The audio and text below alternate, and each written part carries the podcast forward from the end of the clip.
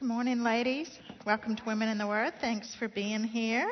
Um, if you happened to be gone last week for spring break, we missed you. We had a great time here together. But you can always pick up a CD of anything that you miss from Women in the Word at the Women's Kiosk on Sunday morning or out here at the desk after we're done today. And if you have a smartphone, there is an app on your smartphone, a CCBC app, that you can get all the sermons, anything we do on Sundays, and Women in the Word too. So great options so that you can keep up.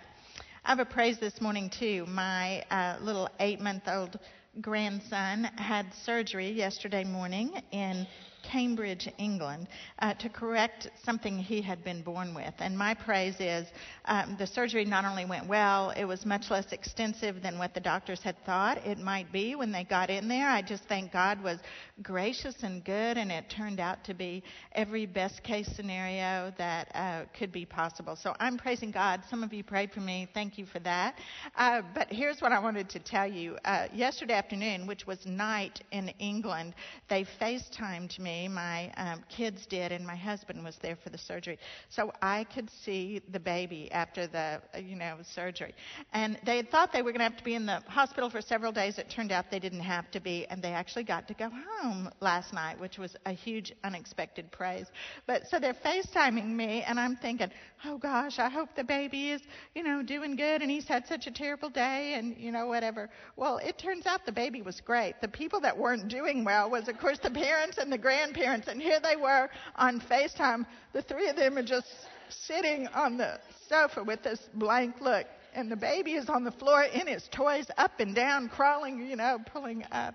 I said, you know, next time I think I need to pray more for the parents and the grandparents because they were the ones that really suffered through the whole thing. Thank you for your prayers. They, God is gracious. I have not had the opportunity to see the film Lincoln yet. I don't know whether any of y'all have seen it or not. So I don't know if it covers a speech that Lincoln made in 1858 when he was running for senator from Illinois. Lincoln had the conviction that the United States could not endure being a nation that was divided over the issue of slavery. They would not endure if they remained half slave and half free, which is what the United States was in 1858 when he ran for senator.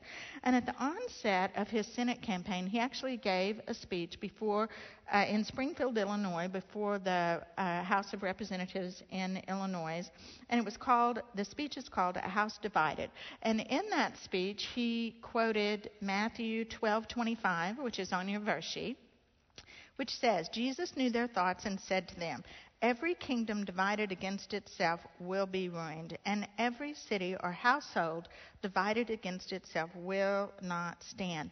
Now, here in the scriptures, when Jesus uses this wisdom, he's defending his authority to cast out demons to the Pharisees that were questioning him on that point. When Lincoln paraphrased this in his speech in 1858, he actually said, A house divided against itself cannot stand. And he was defending his position that in order for the United States to remain a sovereign nation, it was going to have to be united on this difficult issue of slavery.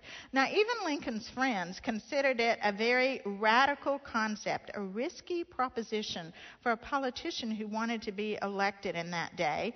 Uh, it seems actually that political correctness isn't new, it was around even in 1858.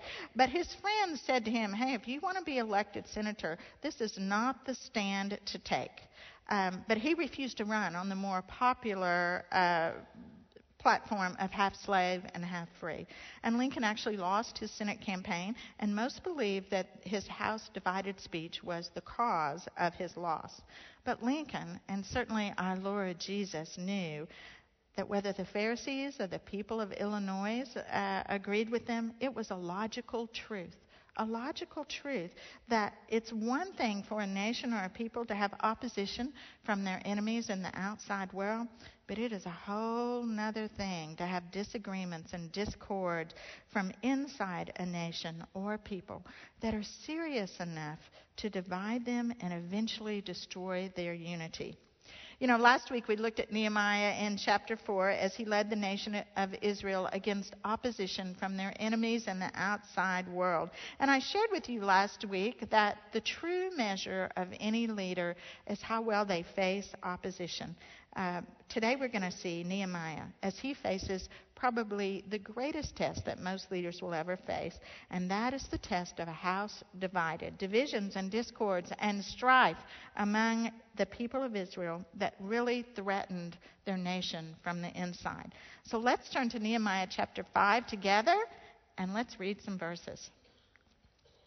Let's start with verse 1 and read the first five verses.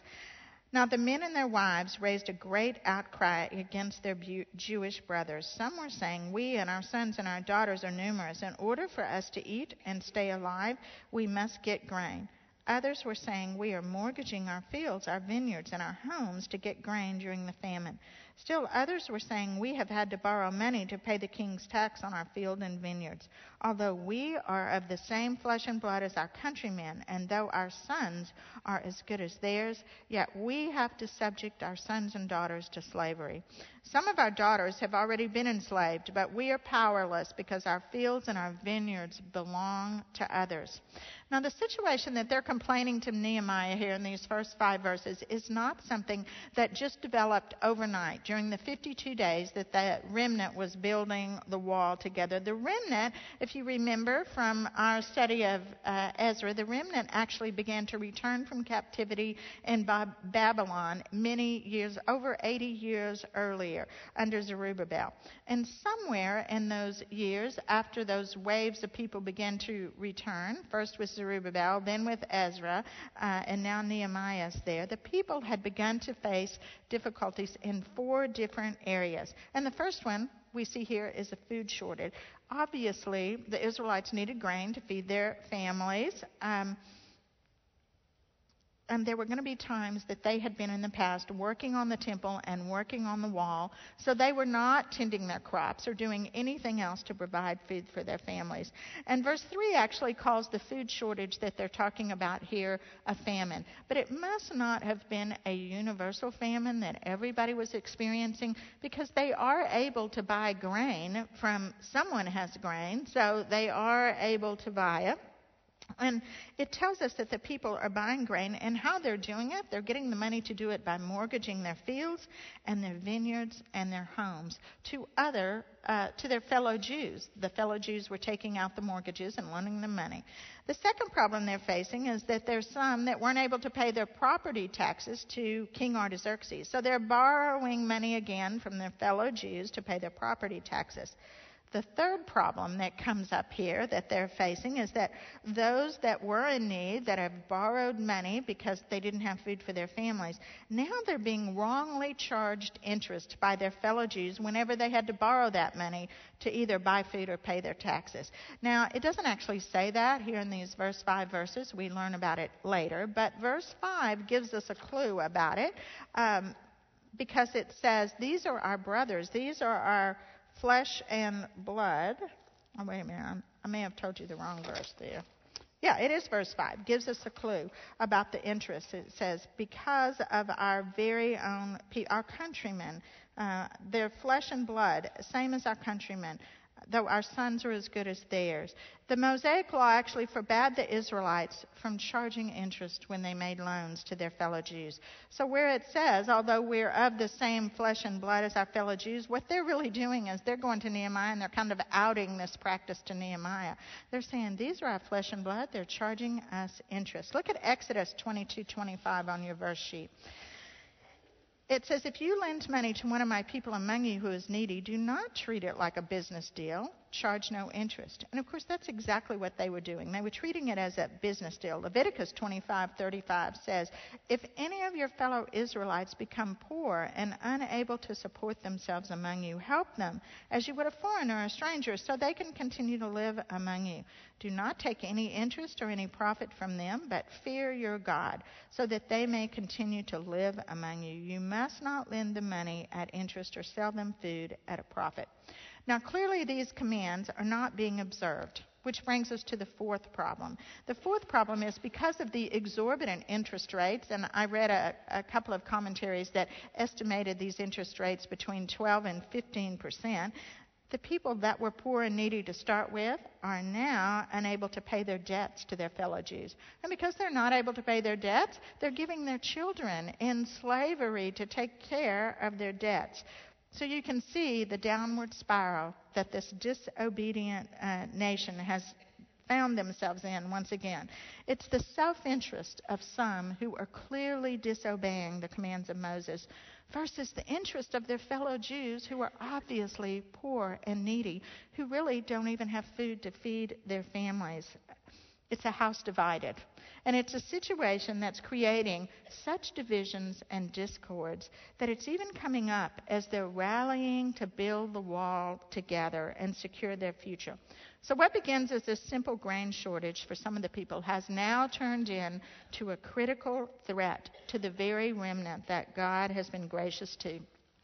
When we looked at chapter 4 last week, we talked about the fact that it really read like an action adventure novel there at the end. They were working on the wall with one hand, they had their weapon in the other hand as they fought together against the enemy. When we learn what's going on this week, what it really reads like is a heartbreaking betrayal of brother against brother, of selfish interest against the interest of your fellow countrymen. And it also reads like a heartbreaking betrayal of their God, who has graciously restored them, brought them out of captivity.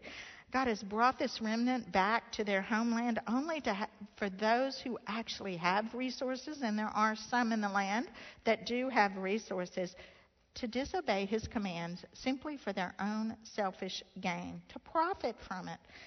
And these selfish motives are clearly dividing God's people here as they cry out to Nehemiah. And it threatens God's plans. It threatens God's plans of rebuilding and restoring the nation of Israel. You know, there is a reason why unity in the scriptures is an important theme throughout the entire Bible. And it's really not just so that we can all feel good and hold hands and sing kumbaya together.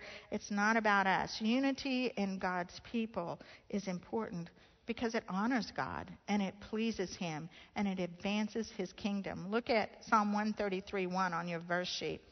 This is the psalmist saying how good and pleasant it is when God's people live together in unity. That is good and pleasant not only for the people, but for God's kingdom and for God Himself. Unity also advances God's kingdom as the world sees a picture of love that self interest never paints.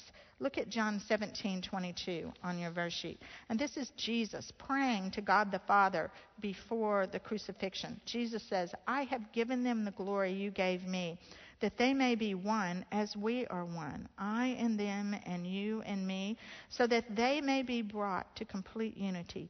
Then the world will know that you sent me and have loved them even as you have loved me."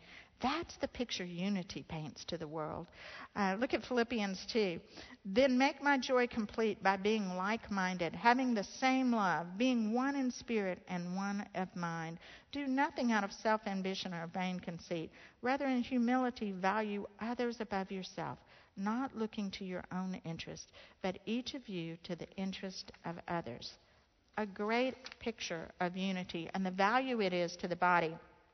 But in the midst of building this wall, which is being built to secure this people, Nehemiah has discovered that these selfish interests are dividing God's people and threatening the plan that God has. And so, as God's leader, he does a great thing here. He runs headlong into the challenge of rebuilding not just the wall, but rebuilding the people and their unified spirits. Let's keep reading. Let's read verses 6 through 13. When I heard their outcry and these charges, I was very angry. And of course, this is Nehemiah. I pondered them in my mind and then accused the nobles and officials. And I told them, You are exacting usury from your own countrymen. So I called together a large meeting to deal with them and said, As far as possible, we have bought back our Jewish brothers who were sold to the Gentiles. Now you are selling your brothers only for them to be sold back to us. They kept quiet because they could find nothing to say. So I continued, What you are doing is not right. Shouldn't you walk in fear of our God to avoid the reproach of our Gentile enemies? I and my brothers and my men are also lending the people money and grain, but let the exacting of usury stop. Give back to them immediately their fields and their vineyards and their olive groves and their houses, and also the usury you are charging them, the hundredth part of the money, grain, and new wine and oil. We will give it back, they said, and we will not demand anything more from them. We will do as you say. Then I summoned the priests and, the no- and made the nobles and officials take an oath to do what they had promised.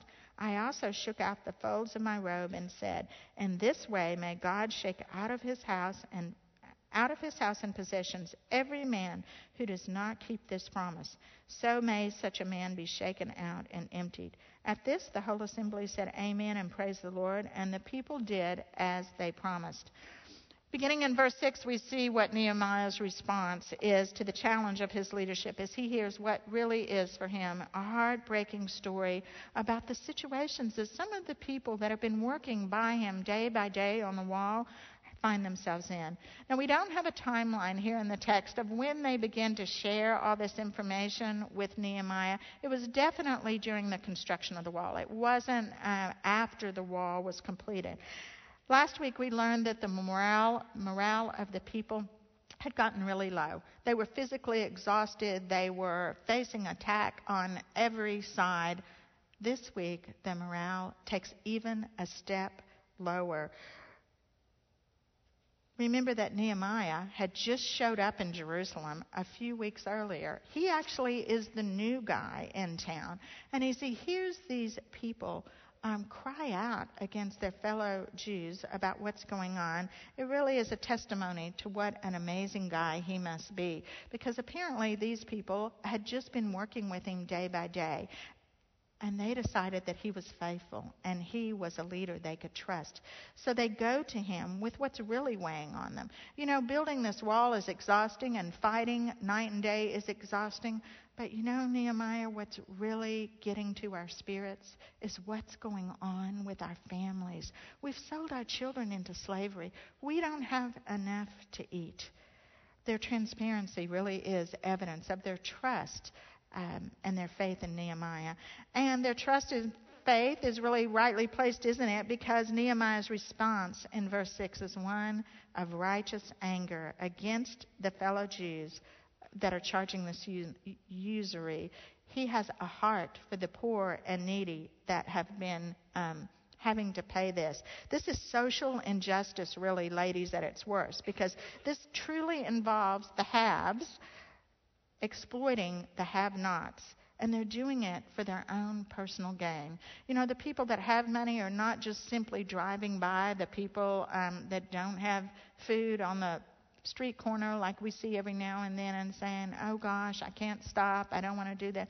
No, they're exploiting them. They're not simply ignoring them, they are exploiting them. And they're doing it in direct disobedience to God's commands. Now, notice Nehemiah doesn't act immediately here. I'm hoping you had a chance to talk about this in your small group. I think, even as gifted a leader as he is, and a great problem solver that we've seen him be, that when he hears what's going on really at the heart of these people, that it just sets him back on his heels for a minute. You know, kind of that blow where you think, whoa, I, I have to take this in. His own passion for God and his compassion for God's people, which we're going to see in a, a minute, is so very different than what he's hearing here from the remnant that has been returned graciously out of captivity that I think he has to stop for a minute and get his mind around it. This kind of selfishness that he's hearing about is not in Nehemiah's character. But after pondering it, um, he's not a man of inaction. You know, there's two kinds of people in the world, world confronters and avoiders. And Nehemiah is definitely a confronter because he immediately acts on what he hears. I think one of the things that Nehemiah must have concluded as he pondered this um, is that this could be the real deal breaker here for God's people. It wasn't really as much about the enemies that they had on the outside or how hard it was to rebuild the wall. If he can't rebuild unity among God's people, the wall they're working on is really worthless. It's really worthless. Why would they go to all the trouble to build this wall to secure Jerusalem to protect a people that can't obey God and don't care about each other? And take a second to think about that wall with me. I thought about it a lot while I was working on this. You know, in chapter 2 and 3, we saw the people, uh, chapter 3 was all about rebuilding those gates with all those funny names. And they were rebuilding all those gates so that they could connect together the solid sections of the wall. And they were doing that to unify the wall completely all around. In chapter 4, we saw there were gaps in the wall, and they put people there by families to defend those gaps so nobody would get in until that wall could be built up as a complete, solid fortress around Jerusalem. If Nehemiah and the people didn't construct a solid wall, unified with no gaps, no divisions, then it was really pointless, wasn't it? If they built it all nine tenths up and they left one tenth of that wall open, it was all for naught.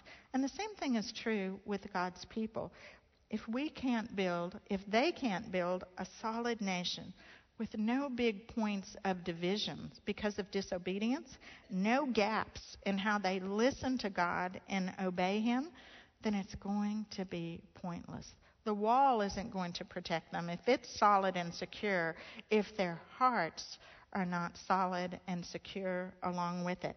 So Nehemiah sets out to restore unity in God's people in three ways. The first thing that he does is he goes directly to the people that should have been the most concerned about the poor and needy among them, which was the nobles and the officials, uh, and he boldly confronts them. And he ne- does not, even though he's stopped and pondered and thought about his words, once he moves forward to action, he does not beat around the bush. He goes straight to them and says, You're charging your people interest. He doesn't say, Well, I'm not sure what's going on here. He goes straight to the point.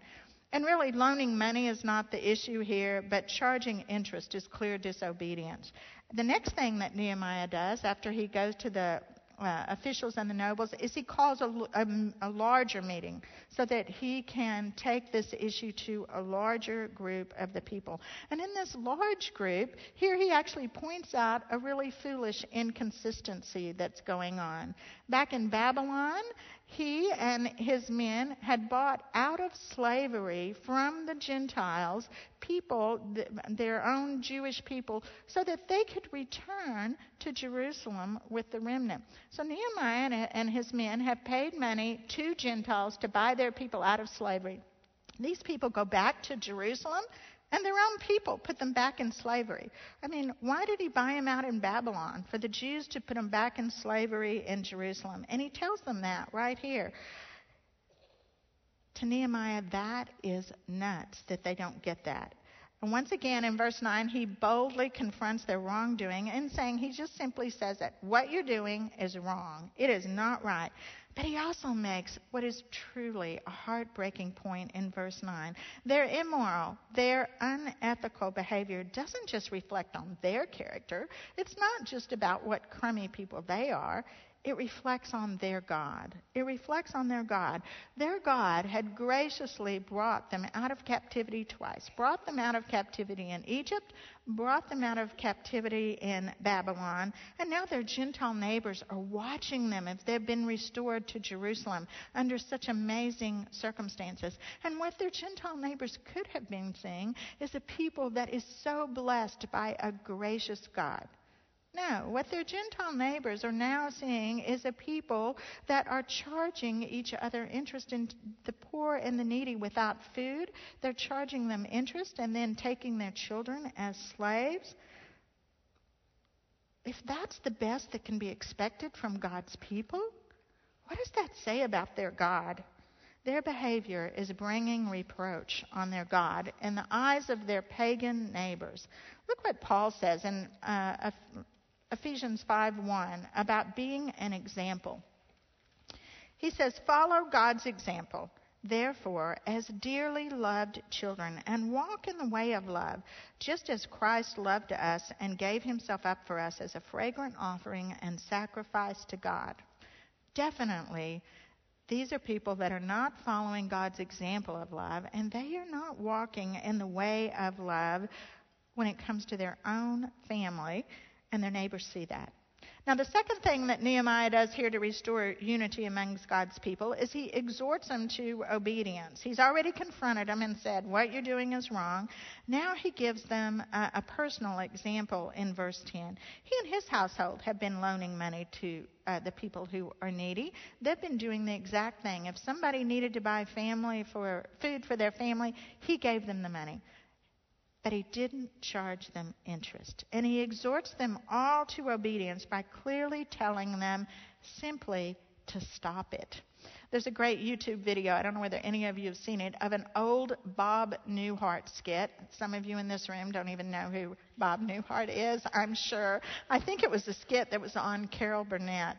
Um, and in it, Bob Newhart plays a psychiatrist who claims he can cure anyone of a psychosis or a neurosis in five minutes for $5. So in this skit, he has his little office and this five minutes and $5. And so some gal with this neurosis comes in and sits down and he sets the timer and then she begins to go into this very complicated neurosis that she has. And then the timer dings when uh, five minutes is up, and he says, Give me your $5. And then he just looks her right in the face and says, Stop it. Um, yeah. And that's the exact same strategy that Nehemiah uses here. He just looks them right in the face and says, Stop it. He says, Stop charging interest, do the right thing, give everything back, everything back, including the interest you've charged to the people you have exploited. And he emphasizes how important this obedience is uh, by saying immediately in verse 11. You know, he doesn't say, okay, well, you know, take some time to get your business in order and maybe next week or next month or next year you need to make this right. He says immediately. Obedience begins today. Now, Nehemiah, I think, had to have been encouraged when they agreed to it. Um, you know, Ezra, we talked about this in the small group leaders meeting. Ezra has been teaching the law to these people for the last 10 years. And so I'm, I'm hopeful that even though they haven't been obeying it, when, when he brings up obedience to them, that they've had enough involvement with the law that they understand this is the right thing to do. But even though they agree to obedience, Nehemiah's a sharp guy, and he doesn't really let them off the hook with just, uh, sure, we'll go out and do what we say to do here. He knows talk is cheap. Uh, he's seen how they've behaved before. So he quickly summons the priest here, and he makes the nobles and officials take an oath to do what they've promised. And he gives them that great visual of shaking the robes, the folds out of his robes, which in their day, they would have known what that meant. It's grave consequences consequences after they take the oath if they're not true to their word. Because in his day, breaking an oath that they took before the priest is the same thing as looking God right in the face and lying to him. And so, this gesture that he uses, um, Nehemiah is asking God to reject them, to reject them as a people if they do not hold to their oath as a result of unfaithfulness and duplicity. You know, the Israelites here are a great example of people who have brought great trouble on themselves because they've forgotten what they know is the first and greatest commandment. Jesus is asked that question in Matthew 22:37. Look on your first sheet. Jesus replied to the question, what is the first and greatest commandment? And he says, Love the Lord your God with all your heart, with all your soul, with all your mind. This is the first and greatest commandment. And the second is like it love your neighbor as yourself. When a spiritual community, any spiritual community, loses sight of their God, they don't love him with all their heart, mind, and soul then they do lose sight of the welfare of his people. And then they become not only a selfish people, but a divided people. And that's exactly what we see here with the nation of Israel. Because the plans of God and the welfare of God's people are so important to Nehemiah, he has taken on this challenge of restoring God's people. And he does it by confronting their sin, he does it by calling them to obedience, and then simply holding them accountable for their actions. It's a simple formula. It's a simple formula. It's one we can all remember in this room. But it takes a leader who understands the seriousness of a house divided to desire to take the step to do that. Okay, so let's finish. Let's look at verses 14 through 19. Moreover, from the twentieth year of King Artaxerxes, when I was appointed to be their governor in the land of Judah, until his thirty second year, twelve years, neither I nor my brothers ate the food allotted to the governor. But the earlier governor, those preceding me, placed a heavy burden on the people and took forty shekels of silver from them, in addition to food and wine. Their assistants also lorded it over the people. But out of reverence for God, I did not act that way. Instead, I devoted myself to the work on the wall. All my men were assembled there for the work. We did not acquire any land. Furthermore, 150 Jews and officials ate at my table, as well as those who came to us from the surrounding nations. Each day, one ox, six choice sheep, and some poultry were prepared for me, and every ten days an abundant supply of wine of all kinds. In spite of all this, I never demanded the food allotted to the governor because the demands were heavy on these people. Remember me with favor, favor, O my God, for all I have done for these people. Now, sometime when the wall was being uh, built around the city during that, those 52 days, Nehemiah was actually appointed the governor of Judah. And it was the highest position of leadership in the land at that time. And it makes sense that Nehemiah, right here uh, in the middle of talking about the divisions and the disobedience of the people, that Nehemiah has inserted this account of his leadership here because of what's been going on with the people, because of their self interest and the divisions and the discord and the disobedience. He realizes the importance of having a leadership that is not about self interest. And so he highlights what leadership that isn't about self interest looks like here in the text. I read a quote on leadership this week while I was working on this that said leadership means going further than one than those one is leading, going further than one that was leading. And certainly that's exactly what we see as Nehemiah gives his account of what it looked like when he was governor. He governs with great integrity over the people. His actions are definitely above and beyond anything we've, eh, we've seen the people of Israel do here. And certainly he goes farther than any of their previous governors have ever gone. Verse 15 tells us that the governors had actually placed a huge burden on the people with their demands. They concerned about the poor and the needy in their midst. If there's some who couldn't feed their families, that were having to borrow money to buy grain or to sell their children to pay interest, the Persian government had actually given the governors the right to do this, to exact um, whatever it was going to take to feed the officials at their table from the people, um, the right to have money to entertain their guests. That was one of the perks of being the governor, that you didn't have to personally feed out of your own wealth. Um, all of the people at your table. It's kind of a similar thing to an income tax or whatever. He, the governor would receive an allotment of food from the people so he could feed the official visitors. Unfortunately, the Persian go- the governors that were appointed by Persia over Judah had not only taken from the people that food allowance, they'd taken something else too. They had taken 40 shekels of silver to enhance their tables. Even their assistants lorded it over the people, it says, and demanded money from them because of Nehemiah's reverence for God. He has great integrity as a leader, and he never takes advantage of his position of power, and he never abuses the power that's been given to him. He doesn't even acquire the personal wealth that it says. When it says we did not acquire land, apparently it had been a practice to acquire, and I, I don't know how they did it, but somehow whoever was governor was able to acquire great personal wealth by gaining real estate. Nehemiah did none of that.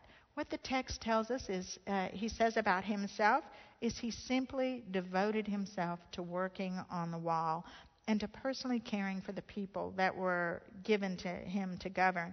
He personally provided for the men that worked on the wall with him, as well as the official visitors that he was required to entertain as governor. And in spite of feeding over 150 uh, people every day, he never demanded what was due him as governor. Can you imagine what that was like to feed 150 people every day? He never demanded what was due him out of compassion for God's people. Out of compassion for God's people. And what that tells us, all of this tells us about Nehemiah, is that Nehemiah, even though he's governor of Judah now, has never lost sight of the calling that God placed back on his heart in Babylon. You know, when we read back uh, when Nehemiah 1, when he was first called, he doesn't talk about coming to Judah to be governor and get rich, does he? He knows that God had never called him to personal power, and God had not called him to financial gain. God has simply called him to rebuild that wall and restore the future of the people of Israel.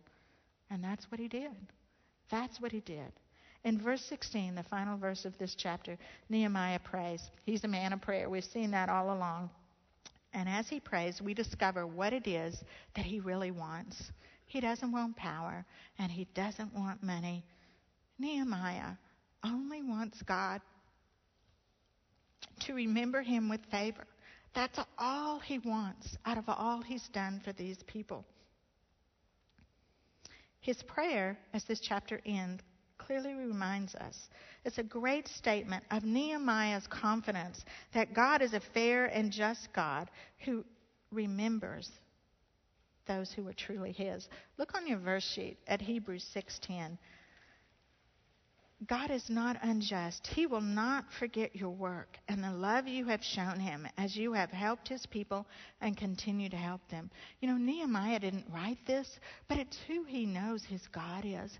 And that's how he's lived his life as he governs the people of Israel. He not only points others to God by the way he leads, he considers God's favor his greatest reward. You know, we could have had so many personal great applications from this chapter, and I hope maybe you wrote some down as God spoke to you as you've studied this chapter. But I want to share just a couple that I uh, thought about as I worked on it. Um, in light of the self interest that we see here in the uh, nation of Israel, I really uh, considered how self interest, the harm that they do in God's kingdom and the reason I did is because we totally live in a me culture, don't we? We live in a me world. I live in it too. I'm not. Um, I'm not pointing my finger to you. We live in a me. We're surrounded by it.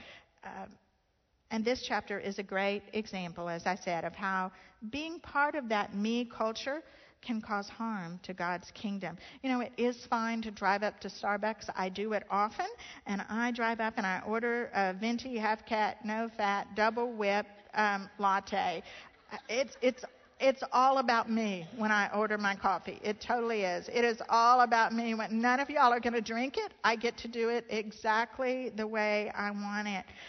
But if we consider Nehemiah, and how God used him because he had God's interests at the center of his universe and not his own, then as believers in the me culture, when we leave Starbucks, um, it should end.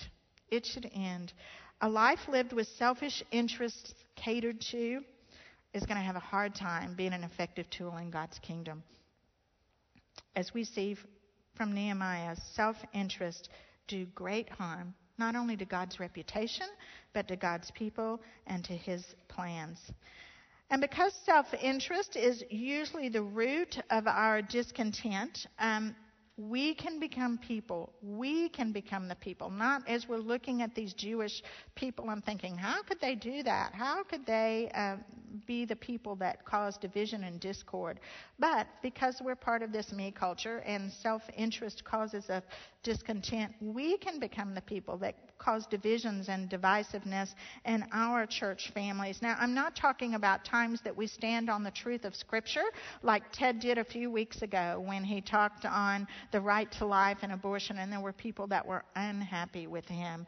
That's not what I'm talking about. We can stand on the truth of Scripture and know that people may be unhappy. What I'm talking about is when things just don't line up with our personal tastes or wants or our personal ideologies. And we get unhappy about it and then we get vocal about it because we live in America and we can go and tell people exactly what we like and we don't like and how they can need to change things to meet our me culture.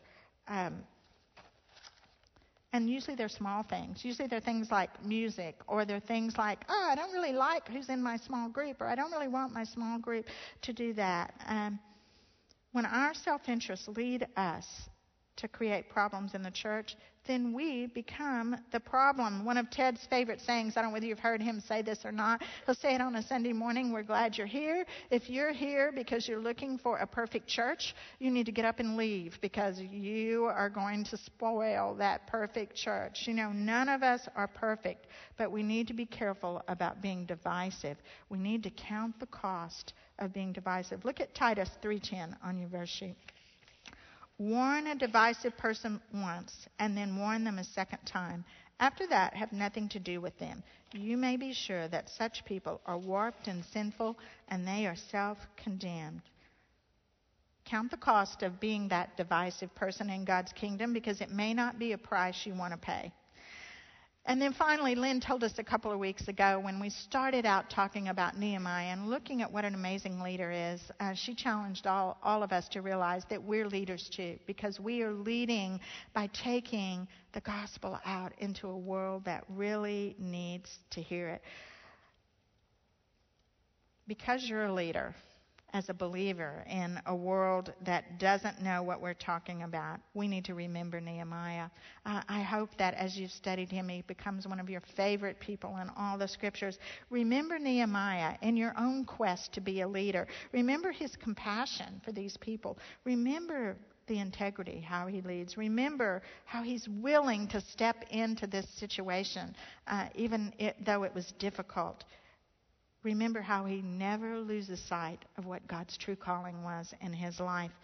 And let's be those same kind of leaders out in the world. You know, Nehemiah is a great story. It's a great and exciting story, but God didn't tell it to us to entertain it, to entertain us. He gave it to us so we can be those same kind of leaders. So let's be leaders that have integrity and that remember that God's favor is our greatest reward also. Pray with me. Father, you're gracious and good. We thank you for your word, how it um, changes our lives and it teaches us who you are. Father, I do pray that we would be leaders like Nehemiah. We would be leaders who have compassion, who never lose sight of the calling you've given us, um, who lead with integrity, and who choose your reward uh, your favor is our greatest reward. I ask your hand of favor and blessing on these women as they go out in the world today. Be with those that are not with us today that are part of this group. And Father, we pray that the word of truth um, would be real and living and active in our lives, um, and we would be bold enough to share it with people. I pray this in the name of your Son, our Savior, Jesus Christ. Amen.